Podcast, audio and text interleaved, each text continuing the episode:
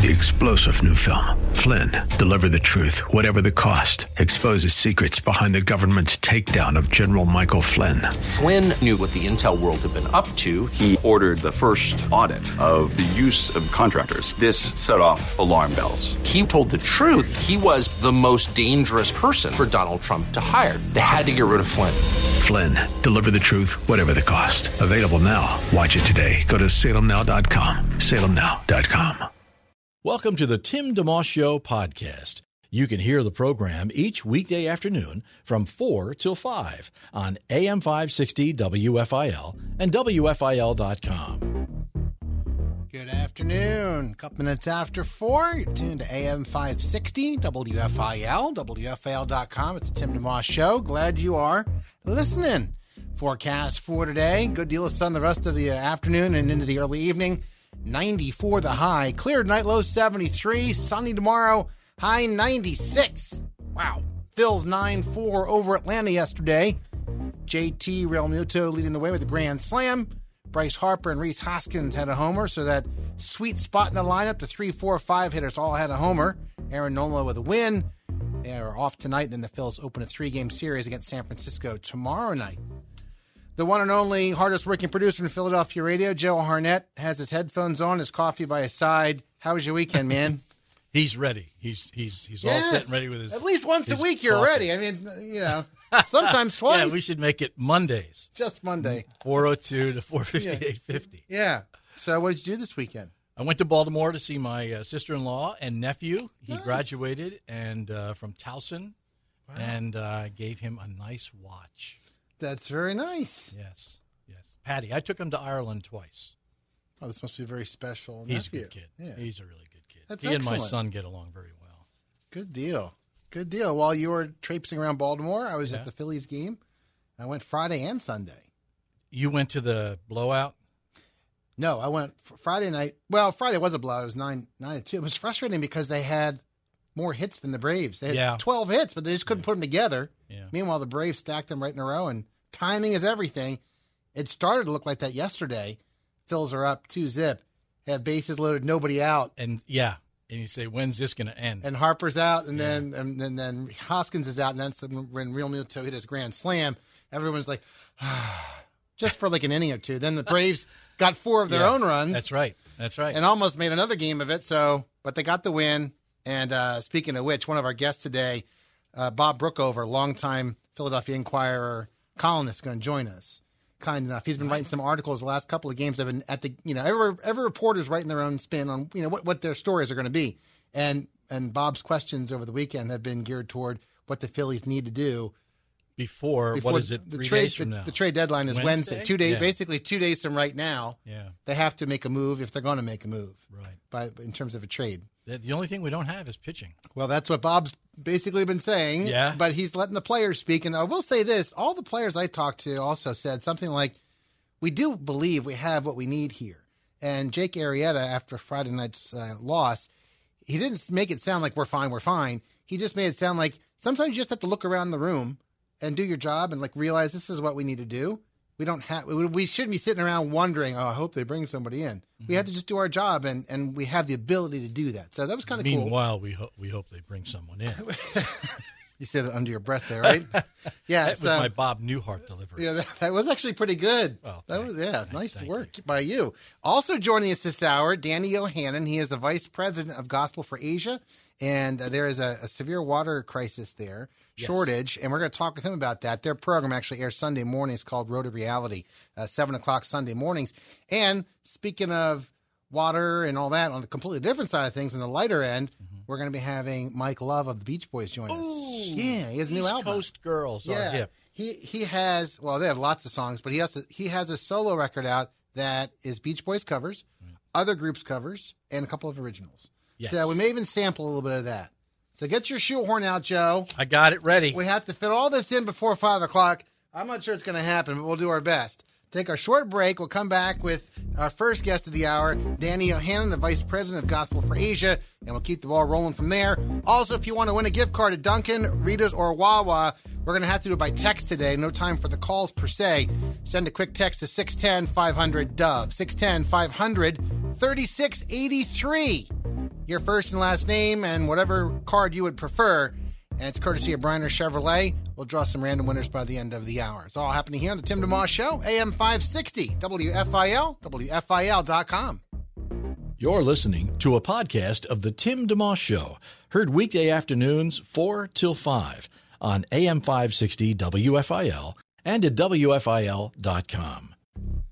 408, The Tim DeMoss Show, AM 560, WFIL, WFIL.com. Want to welcome aboard Danny Yohannan to the show. Thank you for joining us, sir. It is good to be here. Thank you. Yeah, the uh, Vice President of Gospel for Asia. Folks are familiar with that program. It airs on WFIL Sunday mornings at 7.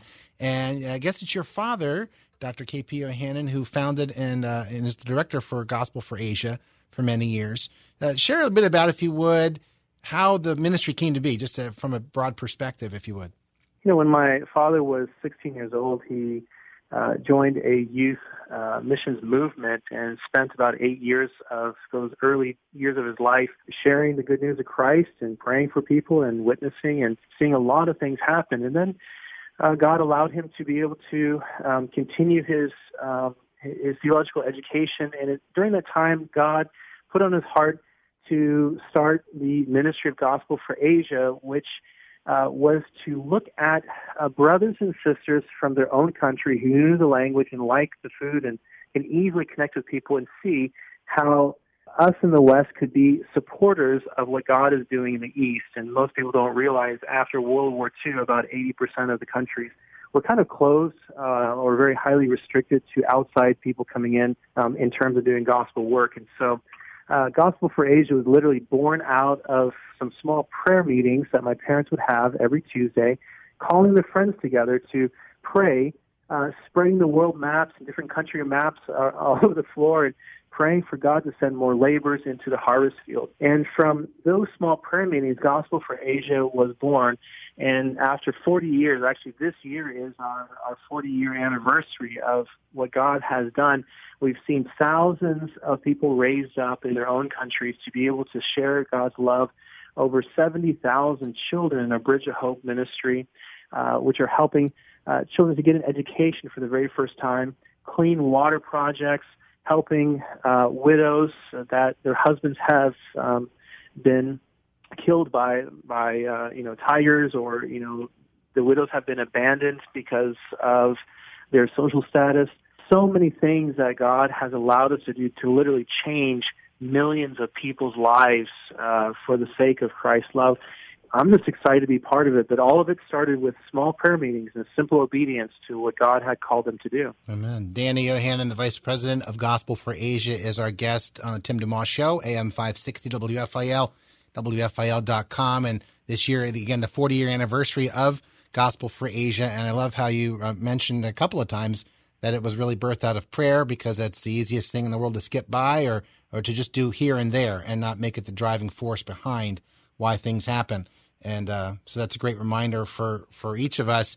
Uh, and I did have a question because I, I, heard that part of the idea was helping, um, you know, national leaders, or as you were kind of talking about there, reach, you know, their own people rather than bringing missionaries in from other countries, as often happens. Was that partly philosophically? It makes sense because they already are there and they know, like you said, they, they like the food, they know the culture already, rather than uh, sending someone from abroad. It always seems like an expensive investment to send someone from one place in the globe to another. Not that it's wrong, just that it's there's a lot of startup cost and a lot of investment that goes into that. Or was it? Or was right. it because the you mentioned that some countries were just closed to the idea? Was it a combination of both? Yeah. I think people ask that question a lot, and especially after my father wrote his book, Revolution World Missions, which yeah. I would encourage everyone to get a copy of that because it, it'll just inspire your heart towards living a Christian life in light of eternity um, in terms of missions, which all of us are called to do that. But people either uh, misunderstood that my father was, you know, against anyone traveling overseas, or this is the only way. Uh, so people will often ask, well, do you do you only support you know, and agree with national missions, or what about people that go from different countries, cross-cultural, near-cultural? And the, the answer, it's a both and. Yeah. The the right question to ask is, what is the quickest and most effective way for these these people in this country to hear uh, the good news of Christ? And so sometimes it is people from outside because there's no one there. Sometimes it is people that are there. the particular places that we work in, uh, what we found is people that are from their own culture and know the mannerisms and don't have to spend years learning the language. And you've already touched on this, live at the level of the people, so the cost and effectiveness is much greater. It just makes a lot more sense to be able to use people from their own country who, who are smart and they're able. And unfortunately, um, you know, as the business world has recognized this decades ago. Um, it was a very, very slow process for people in ministry and missions to recognize that these individuals can be trusted and we can we can see God doing great things through their lives. Danny Yohannan, the Vice President of Gospel for Asia is with us. Right now, one of the things that Gospel for Asia has been working on, there's a, a water crisis and it's it's severe, something very fundamental and something that we take for granted, perhaps. Um, just give an update on that as far as you know what, what's going on in India. Well, some people will remember this um, just a little over a year ago, almost a year ago. Uh, there was actually major, major flooding in South India and Kerala, flooding like they haven't seen in over a hundred years, and that had to do with the amount of water that came in during the monsoon season was so heavy and so quick that all the dams had to be opened and the dikes had to be opened in order for you know them not to break thus flooding just everything. And so you had just an overabundance of water, which ended up being contaminated because, you know, I mean, that's what happens during flooding, and you can't really drink it. People's homes destroyed and, and everything. Um, and now you find that there's there's a water shortage in South India, just in the neighboring state of Tamil Nadu.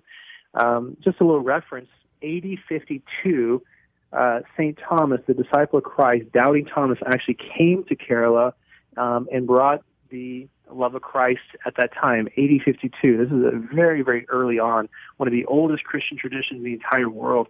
Then he went over to Tamil Nadu, the next state over, where he continued, but then he was martyred in that uh, that place. And so, South India is a very significant place, um, both of these states, for early Christianity. Um, unfortunately, in Tamil Nadu and Chennai, they're experiencing one of the worst droughts that they have ever had. There's such a huge water crisis. Part of it is the expanding city, and you got you know the uh, cement jungle, and wherever you have cement jungle, you you don't have water saturating down into the water table, but also the lack of rain, the lack of monsoon seasons uh, being consistent. And so things are things have gotten really bad where people are standing in line with water pots to get water hopefully from the government assisted truck that comes by to give water rations. The government's doing as much as they can uh, to help the people. Appreciate them so much for all their efforts, but you're talking millions of people who are at risk from the lack of water. We we don't face that as much because every tap that we open is is pretty much clean chlorinated water. But in reality, many of these people get their water from either rivers or streams or wells. And when a crisis like this happens and those water sources dry up, then you're left with no water for drinking, bathing, cleaning, and everything else that you need to do. And so that's what's happening right now, especially in South India. Uh, just heard from one of our leaders the other day that, you know, after we were praying for a long time, um, some of the monsoon rains did start coming down, but it's still not enough. We need to continue to pray uh, that so much more water would come in, fill the dams, fill the reservoirs, fill the wells, and that people would be able to be sustained. The people that are most at risk are the elderly and the little kids because they're the ones who can easily get sick and um, are uh, very vulnerable, especially to uh, you know heat stroke and and uh, catching on to some of these diseases that you get from stagnant water, which is not very good, uh, especially during a drought season. So these are some of the crises that are happening right now. Um, you got millions of people at risk from this water shortage that is in Chennai, which is the neighboring state uh, from Kerala and Tamil Nadu. Danny Yohannan is Vice President of Gospel for Asia. Uh, our guest today talking about their ministry a bit, as well as the current water crisis in India. Uh, we'll be back with more in just a moment. AM 560 WFIL, WFIL.com. Thanks for tuning in to the Tim DeMoss Show podcast with AM 560 WFIL and WFIL.com. It's 420. it's 420 on the uh, Tim DeMoss Show, AM 560 WFIL WFIL.com. Bob Brookover, the longtime Philadelphia uh, Inquirer columnist and uh, reporter, going to be joining us in just a little bit. Also, uh, we have Michael Love of the Beach Boys. He'll be uh, chatting with us too about his new record. Uh, but first, before any of that, we have a conversation going with Danny Yohannan on the serious side. You know, uh, uh, he's the vice president of Gospel for Asia, and we've been talking about the ministry some, but also the water crisis that's happening there. Uh, often, when folks chat about the weather, it's considered small talk. Today, anything but. Tell us a little bit more about the weather in India and uh, and, and the water crisis going on. So there's two main kind of raining monsoon seasons. There is the kind of the May to September monsoon season, which is supposed to be now it actually starts in a heavy way, like end of June, July, August, September, and then you have the November, December rains, uh, which is supposed to happen too. And what's the problem is the present monsoon rains are not happening as they should, which throws everything off hmm. from wells being filled to farmers being able to plant. And so it's just it's just it's a cascading problem where if you don't have water, people get sick, and then the hospitals can't contain that, and then the government is trying to catch up with things. Kids don't go to school because there's no water at school. So you can kind of see it. It's just kind of this ongoing cascading problem.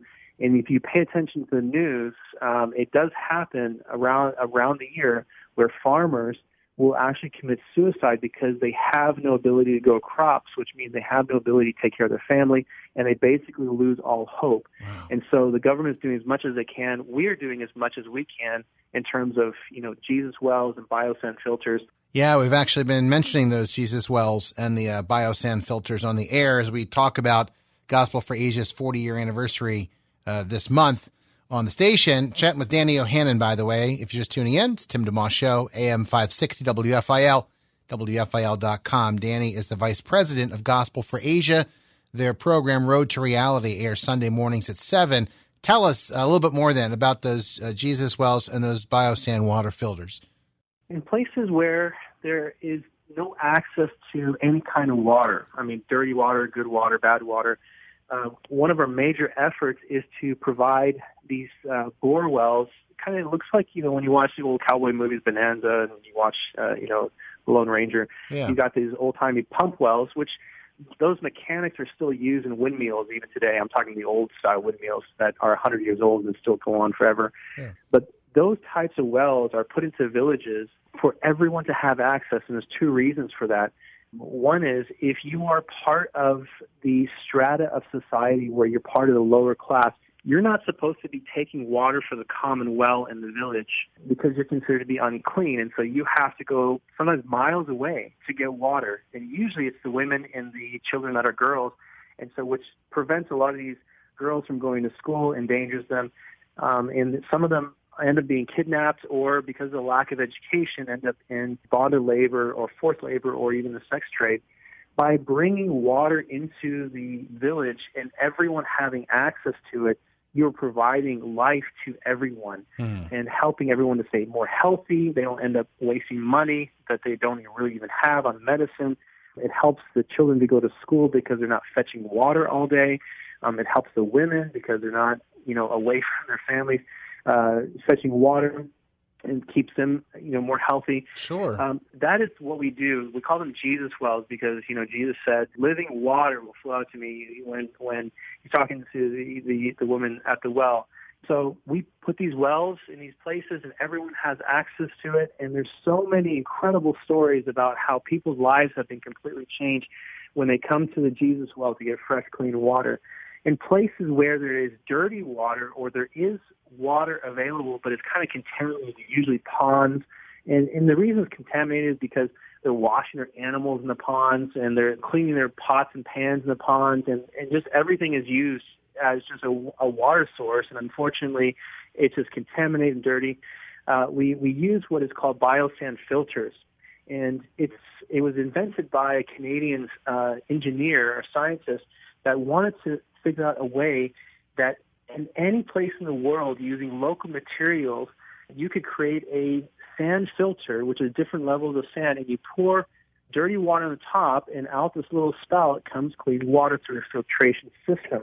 Um, and it's it's amazing how it works. And so those go inside people's homes, and you pour you know, like a bucket of dirty water through the top, and drinkable water comes out the out the spout. Wow. Now, just to test this, I actually used one of these for about a month and got pretty much about every day got a, a bucket of water, a small bucket of water, and dumped it through the top, and, and that's the water I, I use to drink and and make my tea and everything else with. And I'm still here. I'm alive. I'm not dead yet. Wow. So um, it actually amazing. does work. It's very, very effective. Well, and uh, it helps people to be able to use dirty water and to turn it into clean water. So I'm just thinking uh, as you're speaking there, if folks wanted to help out with the current water crisis, uh, obviously a couple of main ways. Maybe one is helping. Maybe go to the website gfa.org and and look up the Jesus wells and or the biosand water filters and perhaps help with something toward that. And of course, like Elijah did in First Kings, uh, pray. You know, pray for rain, pray for what's necessary. The Lord could, would send that. Exactly. I think there's I think there's probably two or three things that people can do very practically. One is definitely people can pray. That is something that every single person can do to be able to um, you know bring their heart into alignment with God's heart. You know, when Jesus saw the crowds, he was moved with compassion. If our heart doesn't burn with compassion when we read on the news or watch TV and, and we see things and, and things are not stirring us, something's wrong with us. We need to be praying for God's compassion for us. But pray specifically for the monsoon rains in, in India and Sri Lanka and some of these places that desperately need water during this time. It's incredibly crucial. I would encourage every church this Sunday to have these five minutes out of their service that they could just pray for the water crisis that's happening because this is affecting millions of people. Five minutes we can do it out of our service to intercede for this. Second, I would encourage every single person to go to gfa.org and to check out what Gospel for Asia is doing in terms of bringing hope and healing in places that need water. Third is use our social media, Facebook, Twitter, Instagram, whatever else we use, to share this with our friends. This is not an awareness campaign. This is an opportunity for us to engage with the very heart of God and do something to bring God's love tangibly to people. And so I would encourage people go to gfa.org. You can get plenty of prayer requests, plenty of opportunities to do something, and then use those also to share it with your friends um, and your coworkers and your classmates. The, the most important thing is that we don't just close our eyes and move on to the next thing, but that our heart is touched and we do something. Yeah, and in general, Gospel for Asia, obviously, there's there's a lot of work that's being done. Uh, that is showing it for sure because you're living it.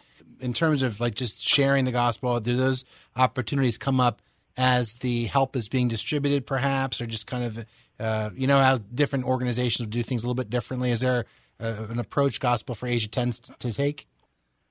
You know, very often um, when things happen, usually all over uh, the mission field, is um, as we as we are either helping people with the Jesus Well or during our Christmas campaign where we're giving animals and, and different tools for people to have kind of a small business, um, different opportunities like this. So many people will ask, you know, why are you doing this? And especially if you're working among people who kind of are in kind of like I mentioned before, kind of the, the, the broken part of society where they're kind of forgotten. They're the forgotten people. They, they say, you know, no, no one else helps us. Why are you helping us? And then we tell them it's because the love of Christ. We love Christ and we want you to know him also. And we want you to experience his love. Hmm. And they literally will break down crying and weeping and saying, wow, we've never experienced this before. And it just opens the door for us to be able to practically share about Christ's love. And so, uh, sometimes we, we're able to do things more directly, and sometimes sometimes uh, things just are open doors all over the place. Many times, uh, wherever our people will go, there will be people who are sick or um, in need of prayer. And as we pray, God, in His His great mercy, will touch them and heal them. And the same question happens, like, my goodness, I've never experienced this. Like we we we've done all these other things. We went to doctors and nothing worked. And yet, when we when you pray, and, and Jesus answered your prayer. Can you please tell us more about this Jesus? Mm. That this is a very common thing all over the place, and so um, absolutely, Christ's love is always going forth with a clear message of the importance of knowing Him, um, and it's just you know it's so much like you know the need is out there, and to pray what Jesus said. Pray for more laborers. It's not that we need to pray for more need. There's plenty of need. We just need to pray for more laborers and more of us to connect with the laborers uh, like we read in Romans, you know, those people can go as long as someone's back there praying and sending them, Amen. and we can be part of what God is doing. Amen. Amen. Uh, Danny Yohannan, been our guest, Vice President of Gospel for Asia. We're really appreciative of your time and for keeping us up to date on what's going on. And again, folks can look at uh, the website gfa.org to keep uh, abreast of what's going on and, and if they want to get involved. And certainly, as we've talked about, can pray. Thank you so much again for uh, for hanging out with us a bit and, and sharing what's going on. Thank you. It's my privilege. Danny Yohannan, Vice President of Gospel for Asia, July marking the 40 year anniversary of their ministry. Uh, getting started, you can catch again their radio program Road to Reality Sunday mornings at 7 on WFIL. Also, more info on what they're up to at gfa.org. A lot of sunshine the rest of the afternoon. 94 is the high, down to 73 tonight with clear skies. Sunny, a high of 96 tomorrow. Phils managed to salvage game three of their three game set with Atlanta after losing Friday and Saturday. JT Realmuto with a grand slam. Bryce Harper, Rhys Hoskins also homered. Aaron Nola got the win. They open a three game series tomorrow night at home against San Fran. After the break, we're going to bring in the longtime Philadelphia Inquirer columnist Bob Brookover. He's got some ideas about this trade deadline coming up on Wednesday and what the Phils perhaps should do if they really want to get serious with the playoffs and make a strong push. That's coming up in just a moment, as well as Mike Love of the Beach Boys. He has a new record out. We'll chat that up and play a couple of songs if we can. Whatever we can stuff in the second half of this hour here. It's Tim DeMoss Show, AM 560, WFIL, WFIL.com. Live and local. It's the Tim DeMoss Show, weekday afternoons 4 till 5 on AM 560 WFIL and at WFIL.com. Our podcast continues. 433, Tim DeMoss Show, AM 560 WFIL, WFIL.com. Thanks for tuning in. Feel free to let a friend know about the broadcast and the station. We continue our program today with Bob Brookover longtime reporter, columnist with the Philadelphia Inquirer. Hey, Bob. Hey, Tim. How's it going? Wonderful. How many years have you been with the Inquirer? Uh, 2000. No, uh, just celebrated my 19th anniversary a couple of days ago. Wow! Congratulations. How many columns do you think you've written over the years? Uh, Ball, ballpark, so to speak. Oh, yeah. It's hard. It's hard. You, you average you average, you know, I was a beat writer for a long time. So in the beat writer days, you probably average about 400 stories a year. In columns, you probably average between 150 and 200 a year. And then you multiply that by 19. Wow. This is the Inquirer, I, and I'm not good at math. That's why I'm a writer. wow, that's unbelievable. Do you have? Do you actually have many of them, in you know, somewhere in some form to refer back to? Well, the, the Inquirer has a, a library, uh, and they also have. Uh, you know, it's, a, it's actually one of my favorite things. We have a, a historical site where you can go back and look at Philadelphia Inquirer since the paper existed. There's a there's a great story about uh, so I have uh, some some relatives up in North Jersey in Bloomfield, New Jersey. Their grandfather's name was a guy named Johnny Gibson, who was an, uh, an Olympic hurdleist. And I was doing some research one day, nothing to do with that, but I came across this headline on the top of the Philadelphia Inquirer from like 1927. His name was Johnny Gibson. Johnny Gibson beat, beat somebody in the hurdle somewhere. Wow. I was like, oh my gosh, because they had told me about this guy, and I took a picture of it and sent it and texted it to them. They couldn't believe it. So it's so that. It that's incredible. That's incredible. Yeah. We're chatting with Bob Brookover, who's uh, been with the Inquirer now 19 years, and a couple of your most recent columns have had to do with the Phillies and the uh, MLB trade deadline, which is this Wednesday at four o'clock. So, just first things first, with a broad brush, what's your overall take on what the Phillies should do? I know there are a lot of variables, but yeah, well, to me, they you know the, the best message they could send their players right now in that current clubhouse is go get a pitcher, you know, and hey, we believe in you. They're saying anything is possible. They're right, anything is possible, and I'm kind of writing this a little bit for the newsletter we do tomorrow. The living proof that anything is possible is, is about to enter their ballpark because at the end of May, the San Francisco Giants had the second worst record in the National League, 12 games under 500. At the end of June, they were 11 games with the second worst record in five in baseball or in the National League. And they come to the ballpark very much in the wild card race after going 18 and 5 so far in July. Proof that anything is possible because everybody thought the Giants were absolutely one of the worst teams in baseball, but here they are. Because they're in it. If the Phillies go on an 18 to five run, if the Giants can do it, the Phillies certainly are capable of doing it. They go on an 18-5 run. They're going to have a pretty good uh, positioning in that wild card race, I think, over a 23 game stretch. So pitching versus anything else versus another bat or a bullpen arm, If, you know, you could always improve in some way depending what presents itself. But everything also has a cost. So let's say we focus on the pitching. Your column from this past Friday speaks to the potential cost of having to give up at least one of their their most recent uh, first round draft picks. So. Right, and I, and and that I'm talking about a guy like a like a Stroman or you know, after I wrote that, uh, Bumgarner wrote pretty much came off the board because of the Giants playing well.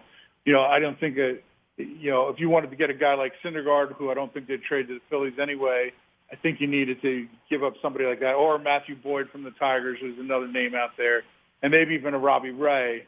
To get like a Tanner Roark, I don't know that I would give up one of those two guys.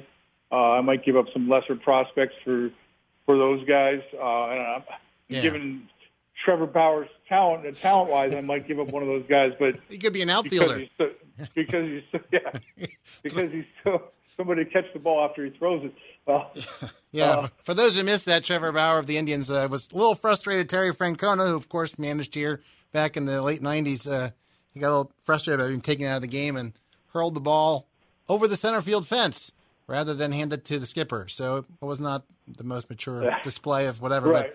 But I don't know that I'd give up a real prospect with him, for him, great prospect for him. Well, the two players, obviously, we're talking about Mickey Moniak and Adam Haseley, who were you know top draft picks in 2016 and 17. Do you think if the Phillies traded one of them, there's more pressure to trade uh, Haseley, or I mean, there'd be more pressure if they traded Moniak because he was the, actually the number one pick the entire year, as opposed to just being a first round pick.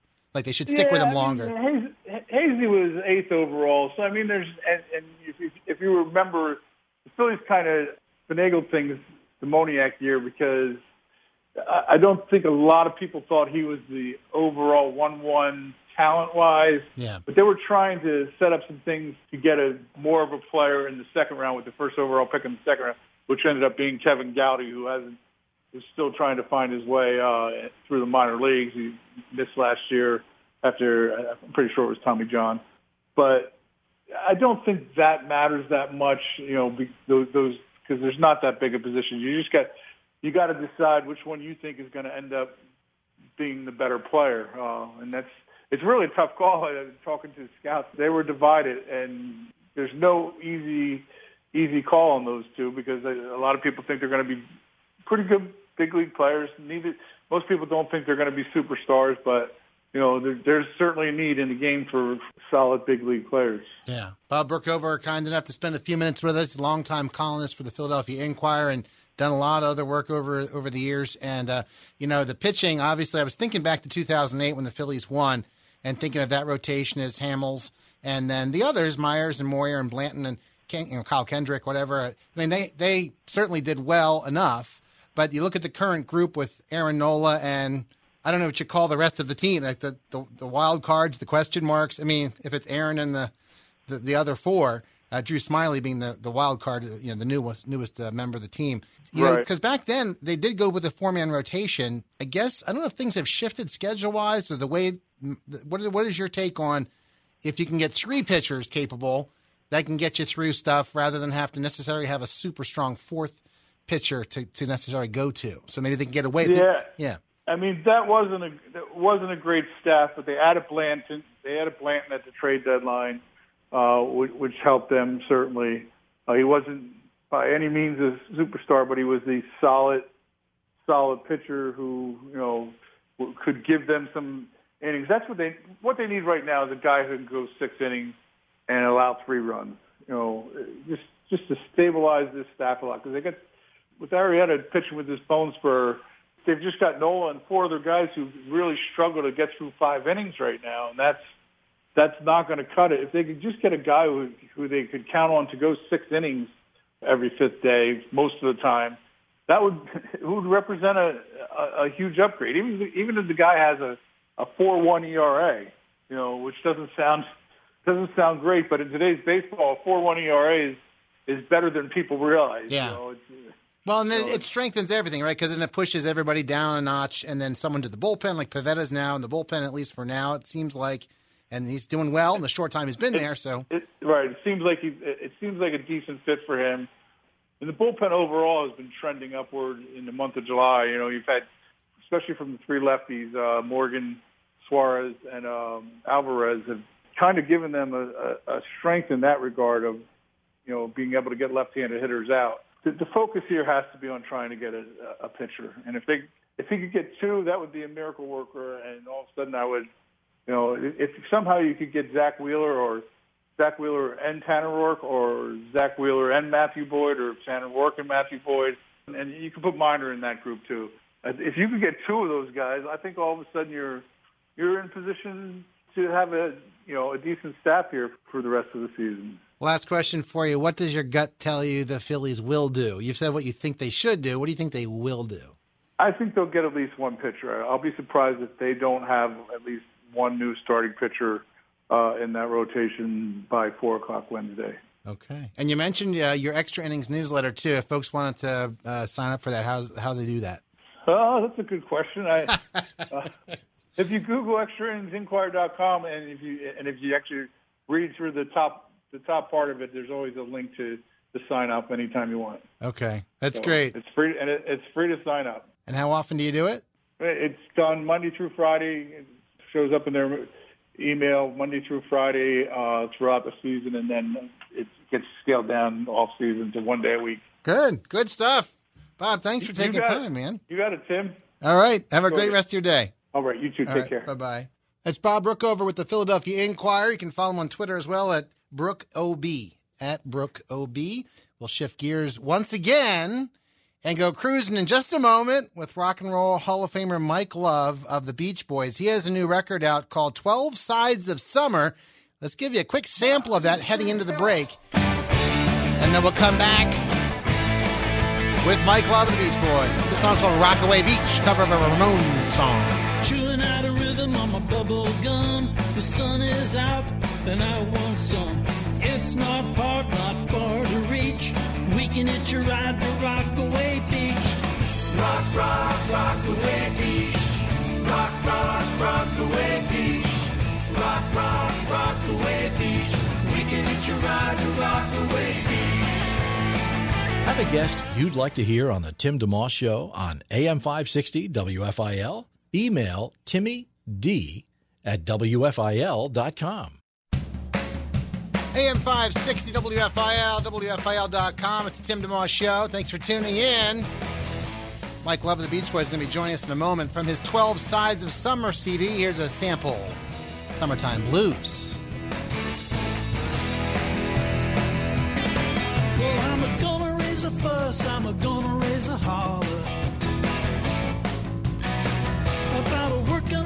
Summer just to try to earn a dollar. Every time I call my baby to try and get a date, my boss says, No die, son, you gotta work late. Sometimes I wonder what I'm gonna do, cause there ain't no cure for the summertime. Summertime blues. The is called 12 Sides, excuse me, of Summer. We now bring on our special guest, a member of the Rock and Roll Hall of Fame, Mike Love of the Beach Boys to WFIL. Are you talking FIL in Philadelphia? That's us. Shoot, hey. I, I, I was I had problems being from the West Coast. I had problems spelling it. How, how are you today? Doing all right?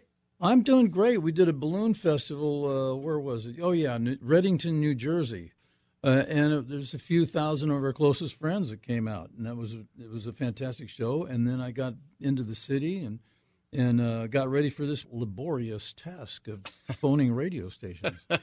Well, I hope it's not too laborious to chat about the new record because I like it a lot. It's got a lot of energy. And did it turn out as the way you had hoped in the end when you step back from it?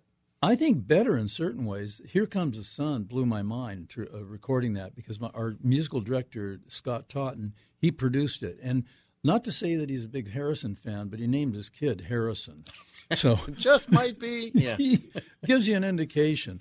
So yeah, he is um, an extremely talented guy, and he knows more about our music than I do. Let's put it that way. But he did this beautiful arrangement, and including the harmonies and stuff. It's just celestial. So, it, and I approached it with a degree of reverence. Is the right word because George Harrison was a great guy. Is a great soul. Left us some great music. I love that song forever. But well, since it, since, since I first heard it, but to be able to do it on Twelve Sides of Summer was really special. Yeah, you know, a couple of the other non Beach Boys songs you covered. I think "Summertime Blues" and "Rockaway Beach" were my favorites as well. Oh, they have so much energy, and we do them virtually every night. In fact, we've always done, uh, not always, but we've done Summertime Blues a lot live. Uh, it's a request when John Stamos comes out and plays with us. We have to do it because he demands we do it. You know, Yeah. such a pain. Anyway, so so but Rockaway Beach. The minute we finished recording it, was, we said the band and and the the vocalist, everybody said we got to do this song, and, and it went right into our encore, big time. Uh, And, and as far as the Beach Boys songs that you covered, um, the Surfin' Safari uh, version it has a funky feel to it, and I- and I, I know you have your early musical influences included R and B, which some folks may not realize is the case. Well, uh, the surfing was our first song. Bum bum dip dip dip dip dip bum. That's kind of a doo wop influence, right? yes, yes, And so, yeah, we love R and B. I used to sp- spend most of the night listening to the R and B stations when I was growing up in in L.A.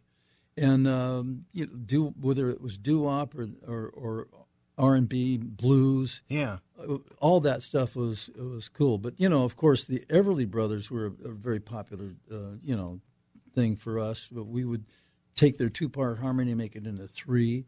And um, so Everly Brothers, Chuck Berry, the Four Freshmen, those were the big influences, along with doo wop and R and B, that um, informed the Beach Boys. You know, Yeah, yeah, indeed. Well, Mike Love of the Beach Boys, our guest. Let's uh, the new album, Twelve Sides of Summer, ninety degrees today plus. Let's take that uh, surfin' safari song for a spin. Continue our conversation in a second with Mike Love of the Beach Boys on AM five sixty WFIL, WFIL.com. You're listening to the Tim DeMoss Show.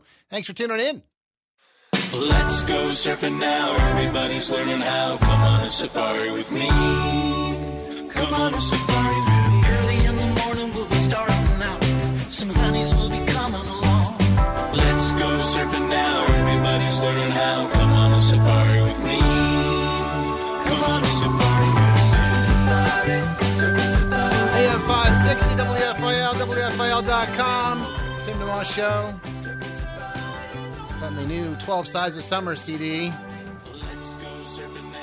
Surfing Safari. Come on a safari with me. Marie Don, Mike Love of the Beach Boys is our guest.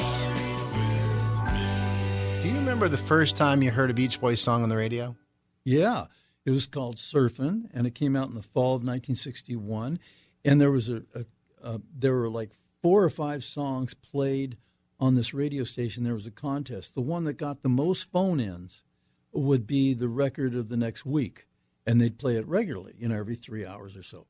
Okay, so my mom was one of eight kids. All the cousins, aunts, and uncles phoned in, and it was we obliterated the opposition. Let me tell you. So surfing became a big hit in in L.A. and also Minneapolis and also Las Vegas. But it was an independent label who declared bankruptcy, so they wouldn't have to pay us. But that liberated us to go to Capitol EMI, which Surfin' Safari came and Surfin' USA, and I get around and fun, fun, fun. and help me Rhonda California Girls. Not to say the guy made a mistake, but Yeah, well, things have changed a lot over the years, how things get to radio and what goes first, what goes second. But still, I just think it must have been an amazing thing. Any any artist who hears their song finally on the radio rather than.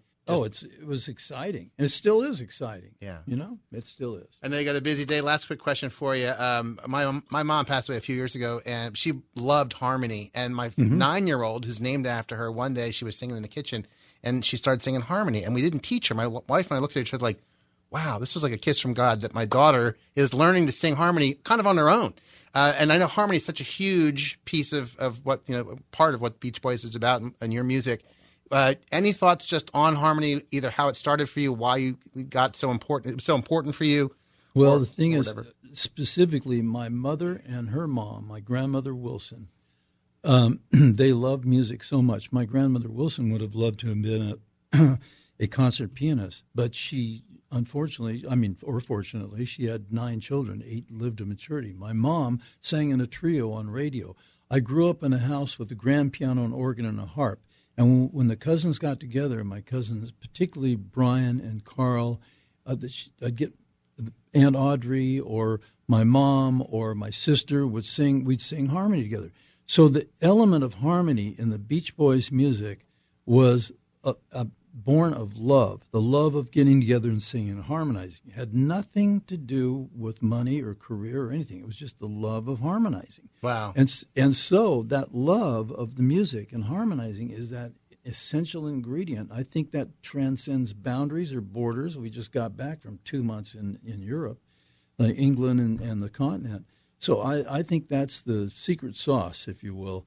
It's it's it's what is part of all our uh, um, all our efforts in recording is is the love of harmony. Mike Love, Beach Boys, Twelve Sides of Summer's a new record. Thanks for taking time, and hopefully we'll catch up with you again. Well, bring that little nine year old to one of our shows sometime. I'd okay? like to do that. I'd like to do that. All right, she would love it. I bet. Have a wonderful All day. right. Okay, you too. Bye bye. Mike Love of the Beach Boys, our guest, capping off our program today.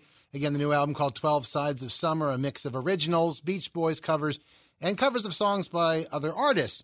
Uh, we played a couple of those during the program. I think like we'll end with a little bit of the song that he was referring to, a cover of the Be- uh, Beatles song here. Uh, comes the sun. We'll do that in a second. Thanks also to Bob Brookover, a Philadelphia Inquirer columnist and reporter, long time in this market, taking time to chat Phillies today and the trade deadline, which comes up this Wednesday at 4. And Danny Yohannan, the vice president of Gospel for Asia, started the hour with us, talking about the water crisis there. You can find out more about the work they're doing, gfa.org.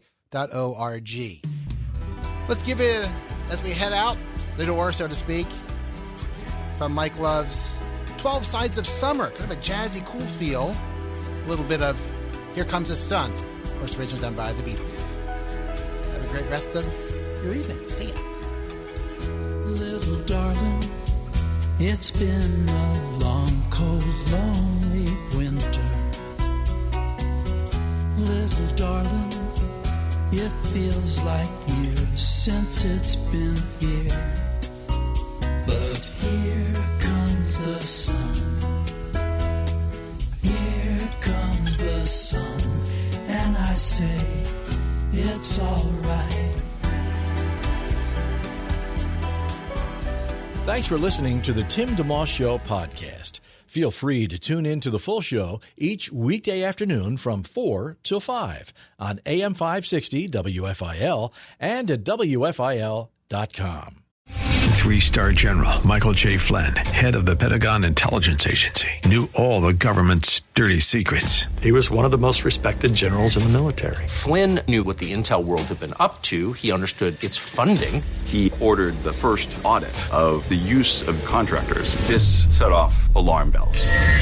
The explosive new documentary, Flynn, Deliver the Truth, Whatever the Cost, uncovers the facts behind this scandal. Flynn told the truth. He was the most dangerous person for Donald Trump to hire. I find out the worst enemy that I'm going to face in my life is right here in America. They took my assessment and they wanted me to change it. And I was like, I'm not changing it. They had to get rid of Flynn.